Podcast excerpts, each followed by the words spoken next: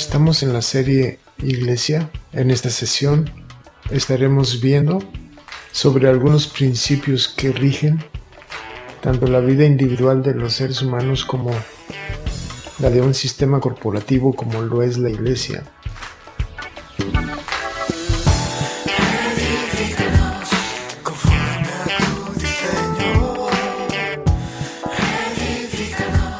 En las sesiones anteriores hemos tratado de dejar en claro que la verdadera iglesia no es una institución visible, no es una organización tangible con un edificio o, con reuniones localizadas en cierta ubicación o con dirección postal. La verdadera iglesia es la gente que funciona de manera natural, de acuerdo a los deseos de Dios de acuerdo a la voluntad de Dios.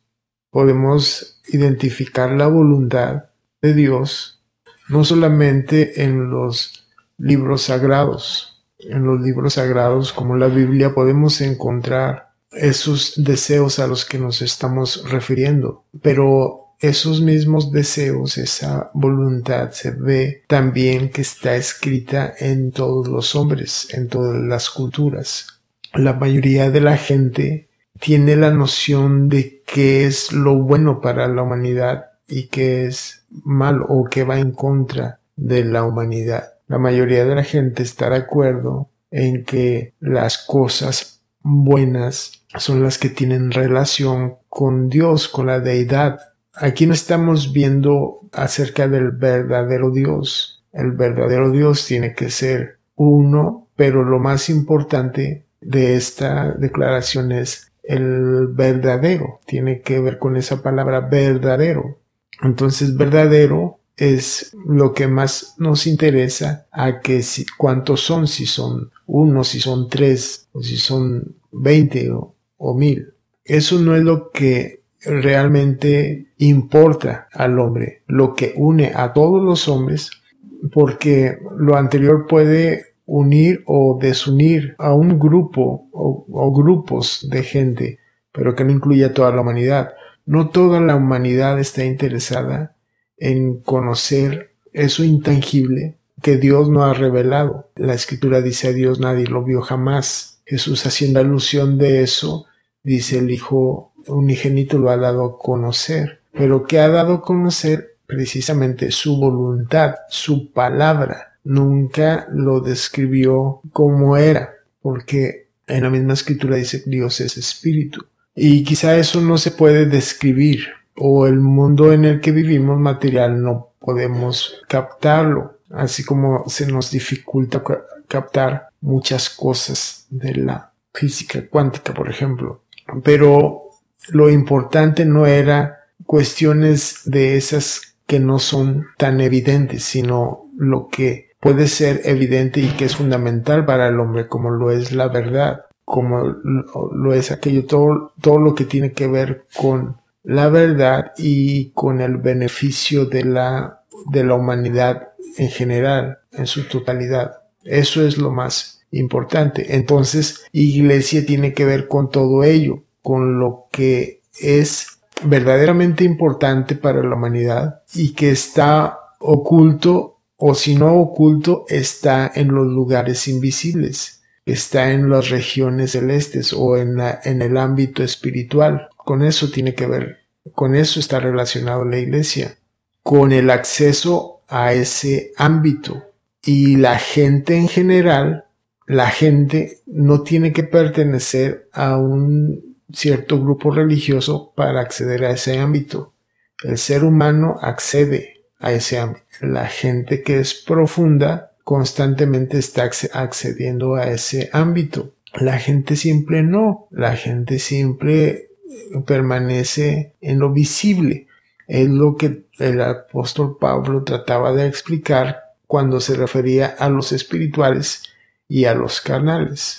Hablando de los espirituales, él decía que, no, que andamos por fe y no por vista. Fe refiriéndose a que la fe tiene que ver con todo aquello, con toda aquella realidad invisible. Eh, por eso hemos dicho que la fe eh, son los ojos espirituales, aquello que nos permite ver las cosas que son invisibles para el ojo. Pero hemos dicho una y otra vez que no se refiere a entes espirituales, sino a todo aquello que no es visible como la palabra de Dios. La palabra es la voluntad, es los deseos, son los principios, son los ideales, son eh, las metas que para identificarlas se requiere de una óptica espiritual, una visión espiritual, visión que todos los seres humanos son capaces de tener que lo hagan o no depende de su enfoque. Si están muy ocupados con las cosas temporales de este mundo, pues van a dejar de lado aquellas cosas que son más sublimes o espirituales. Pero eventualmente todos acceden a, ese ámbito para entender eh, cosas como el amor, cosas como la equidad.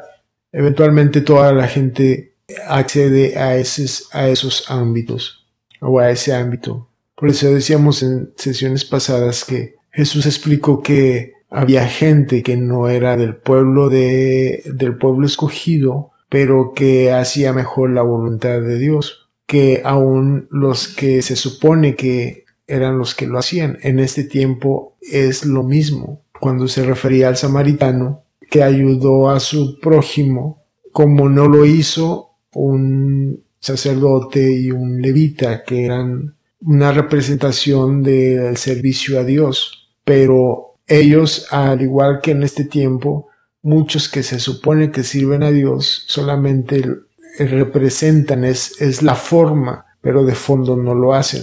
De fondo lo están haciendo aquellos que se interesan verdaderamente en las cosas que a Dios le interesa como este samaritano que ayudó a esta persona que habían asaltado y que lo habían despojado y que curó sus heridas, lo llevó a un lugar seguro, pagó lo que se tenía que pagar para que lo asistieran y Jesús explica este hizo más la voluntad de Dios que aquellos que se supone que la hacen. En este tiempo es lo mismo, en este tiempo hay gente que se supone que sirve a Dios y que no toca ni con un dedo, no mueve ni con un dedo, como les decía Jesús mismo, la voluntad de Dios, sino que sirve a la mal llamada iglesia, lo que es una institución con nombre de iglesia, una institución humana con nombre de iglesia, no la, no el organismo que Dios inventó, que Dios creó para hacer su voluntad.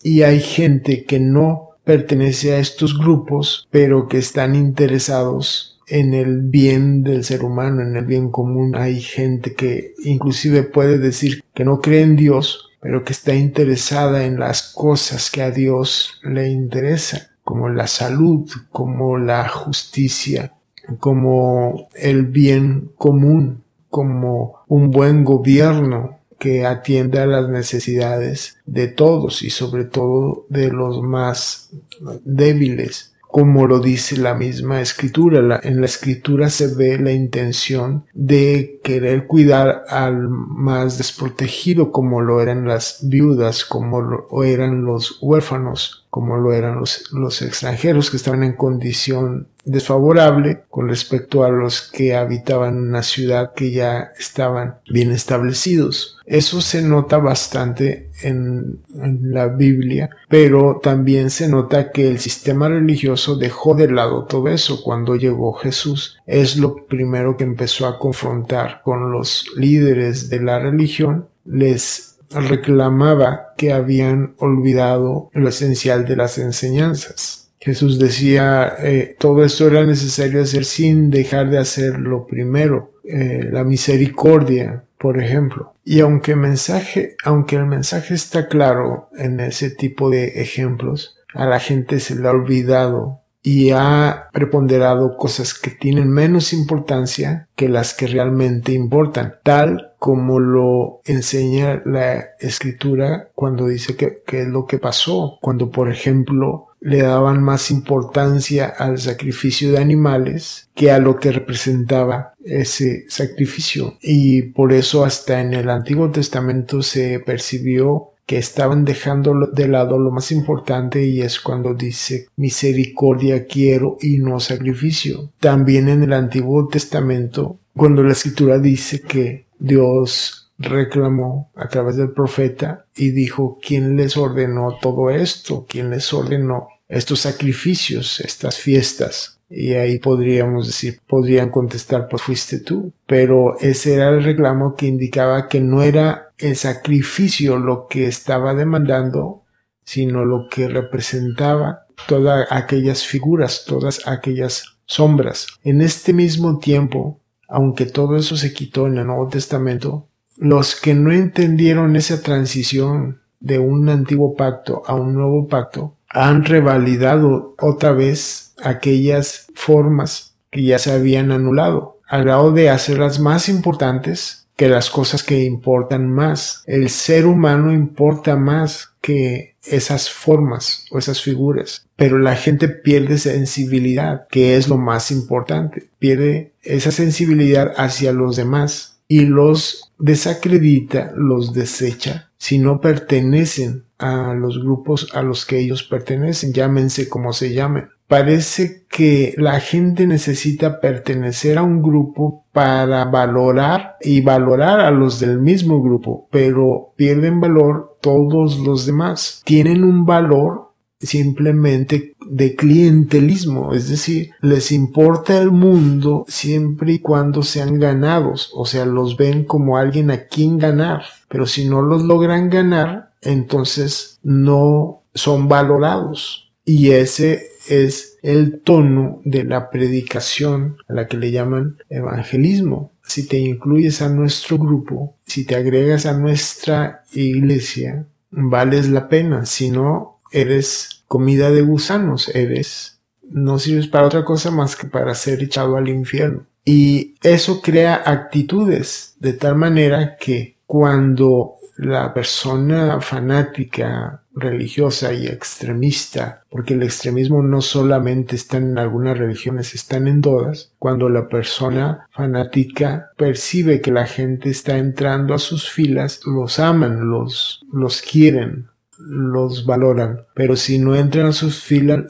a sus filas los desechan, inclusive hasta los llegan a odiar si no son de sus grupos, inclusive grupos que se supone que creen en lo mismo, como las diferentes vertientes que hay en el cristianismo, aún hay divisiones muy fuertes, discusiones entre los diferentes grupos por las distintas creencias. Y no se diga si es otras creencias totalmente diferentes, como otras religiones. Se puede hasta llegar a la guerra. No se puede, se llega hasta la guerra se cobra fuerza de esas diferencias e inclusive se explota para darles aliento a los que participan en las guerras. Así que a, a, los que sirven en la guerra con un propósito religioso no están ahí para darles una óptica global donde todos valen. Eso no lo pueden hacer. Tienen que hacer más bien que la parte a la que pertenecen es la que más vale y tienen que alentar el ganar. No culpo porque es muy complejo todo ese mundo, pero sí culpo a la, a la religión en general a no facultar al hombre con una óptica global como se supone que es Dios. A Dios le interesa el ser humano en general, el mundo. De tal manera amó Dios al mundo. Lo repetimos desde que conocemos por primera vez las escrituras en este caso la Biblia. Pero entrando al punto que queremos tocar hoy, los principios que rigen, los principios que se enseñan, que rigen a la vida individual de cada ser humano, son los mismos que rigen a un organismo como lo es la iglesia. Y uno de esos principios lo enseñó Jesús cuando decía que si quieres salvar, ganar tu vida, la vas a perder, o si la pierdes por causa de mí, la vas a ganar. De la misma manera funciona a lo corporativo o a este organismo vivo que está en toda la tierra que es la iglesia.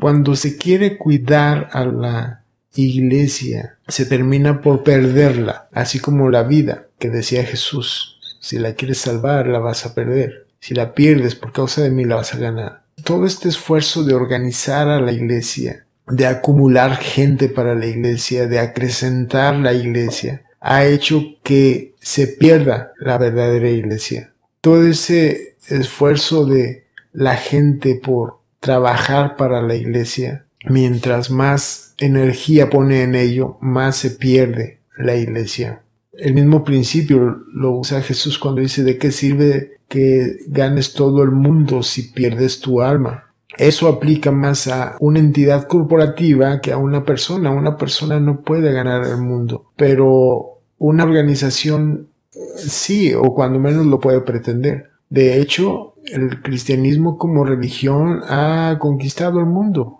Y es ahí donde dice, pero ¿de qué sirve si has perdido tu alma? Es el mismo principio. Eh, ese cristianismo que ha ganado el mundo no es el, no es, no es la verdadera iglesia. Si así fuera, el mundo sería diferente, sino que ese, ese, eso que ganó al mundo es una institución totalmente humana con todos los defectos evidentes que todo el mundo ha encontrado en la religión y que constantemente está en las noticias todo tipo de, de corrupción. Por eso alguien decía sobre lo que dijo Pedro, no tengo oro ni plata, más lo que tengo te doy. Ahora la iglesia institución, no me refiero solamente a una denominación, me refiero a todo lo que es la religión. Ahora sí tiene oro y plata, pero ya no puede dar lo que Pedro tenía, eh, hablando de recursos espirituales. A eso es lo que se estaba refiriendo, a ese poder espiritual porque ha ganado el mundo pero ha perdido su alma. Entonces cuando los líderes trabajan por más gente, para acarrear más gente, cuando los líderes trabajan para mejorar sus reuniones, para atrapar más gente, cuando los líderes y toda la gente está buscando mejores edificios, mejores programas para mejorar la iglesia, se supone, Mientras más lo hace, más lo pierde. El que quiera ganar su vida la va a perder. Sino que la vida de iglesia se gasta en las cosas que valen la pena. No se trata de acumular, se trata de empoderar. Mientras más empodero, menos acumulo. Como las universidades, la gente que entra no entra para quedarse ahí, entra simplemente para ser facultada e irse por todo, dispersarse por todo el mundo para ejercer lo que se supone que son. Es algo similar en la iglesia. La iglesia faculta, pero no son unos cuantos los que lo hacen, unos cuantos con certificados y títulos de teología, sino es la gente en general que tiene acceso a ese ámbito invisible y que en base a ese ámbito se mueve, lo cree y acciona. Y esos son los que son verdadera iglesia. Estos no, no cuidan la iglesia, no tratan de ganar la iglesia, simplemente son iglesia, funcionan como iglesia. Esa es la verdadera iglesia, la que funciona, no la que trata de cuidarse a sí misma, sino la que gasta su vida en aquellas cosas que todo mundo sabe que Dios busca, porque nunca ni en la escritura se ve que nos mandaron a cuidar la iglesia a tratarla de ganar, sino siempre se trata de hacer la voluntad de Dios. No nos mandaron a hacer una organización que haga la voluntad de Dios, sino nos mandaron como personas a hacer su voluntad. Mientras más queramos hacer un sistema que haga la voluntad de Dios, más vamos a perder el alma de la iglesia o nuestras propias almas. Por eso en la sesión pasada veíamos que ni siquiera se trata de cuidar o de reformar la iglesia, cuando hablamos de reforma de la iglesia, estamos evidenciando que no entendemos todavía que la iglesia no se puede reformar. La verdad, la iglesia no necesita reformarse. No necesitamos hacer nada porque es perfecta, como veíamos la sesión pasada. Es sin mancha y arruga. Cuando hablamos de reformar, nos estamos refiriendo a esa institución que por más que le hagamos reformas no va a ser suficiente porque esa no es la que se cuida, no es la que se gana, esa es la que está quitando la energía, la vida, el alma, es la que está perdiendo el alma por quererla ganar. La otra, la verdadera, está gastando su vida y sin buscarlo la está ganando, como lo enseñó Jesús. Por eso en lugar de estar hermoseando los programas de la iglesia institución, hermoseando los edificios, buscando más gente, dando recursos, dinero, tiempo a los programas estériles de la iglesia visible, uno debe estar funcionando en lo que realmente somos, poniendo la vida, gastando la vida, perdiendo la vida en las cosas que a Dios le importan, el bienestar de todos, el amparo de los desvalidos, de los más débiles, de las minorías que están en desventaja, de aquellos a los que no les llega la, la comida, el querer acabar con la corrupción que está fomentando esa brecha entre los más ricos y más pobres. Esas cosas son las que importan en lugar de querer simplemente ganar nuestra vida, estar a salvo. Y todo lo que se tiene que hacer en la tierra, ¿quién lo va a hacer? La falsa iglesia se ha dedicado a predicar el bien, bienestar de unos cuantos y llegan a ese bienestar y ya se acomodan. Y lo que es su misión es llevar más gente a ese grupo. Y esa nunca ha sido la misión. Siempre ha sido medicina para todas las naciones. Siempre ha sido vida abundante para todos. Siempre ha sido alimento para todos. Siempre ha sido paz, justicia para todos. Siempre ha sido esa la misión. No llevarle una religión a, toda la gente.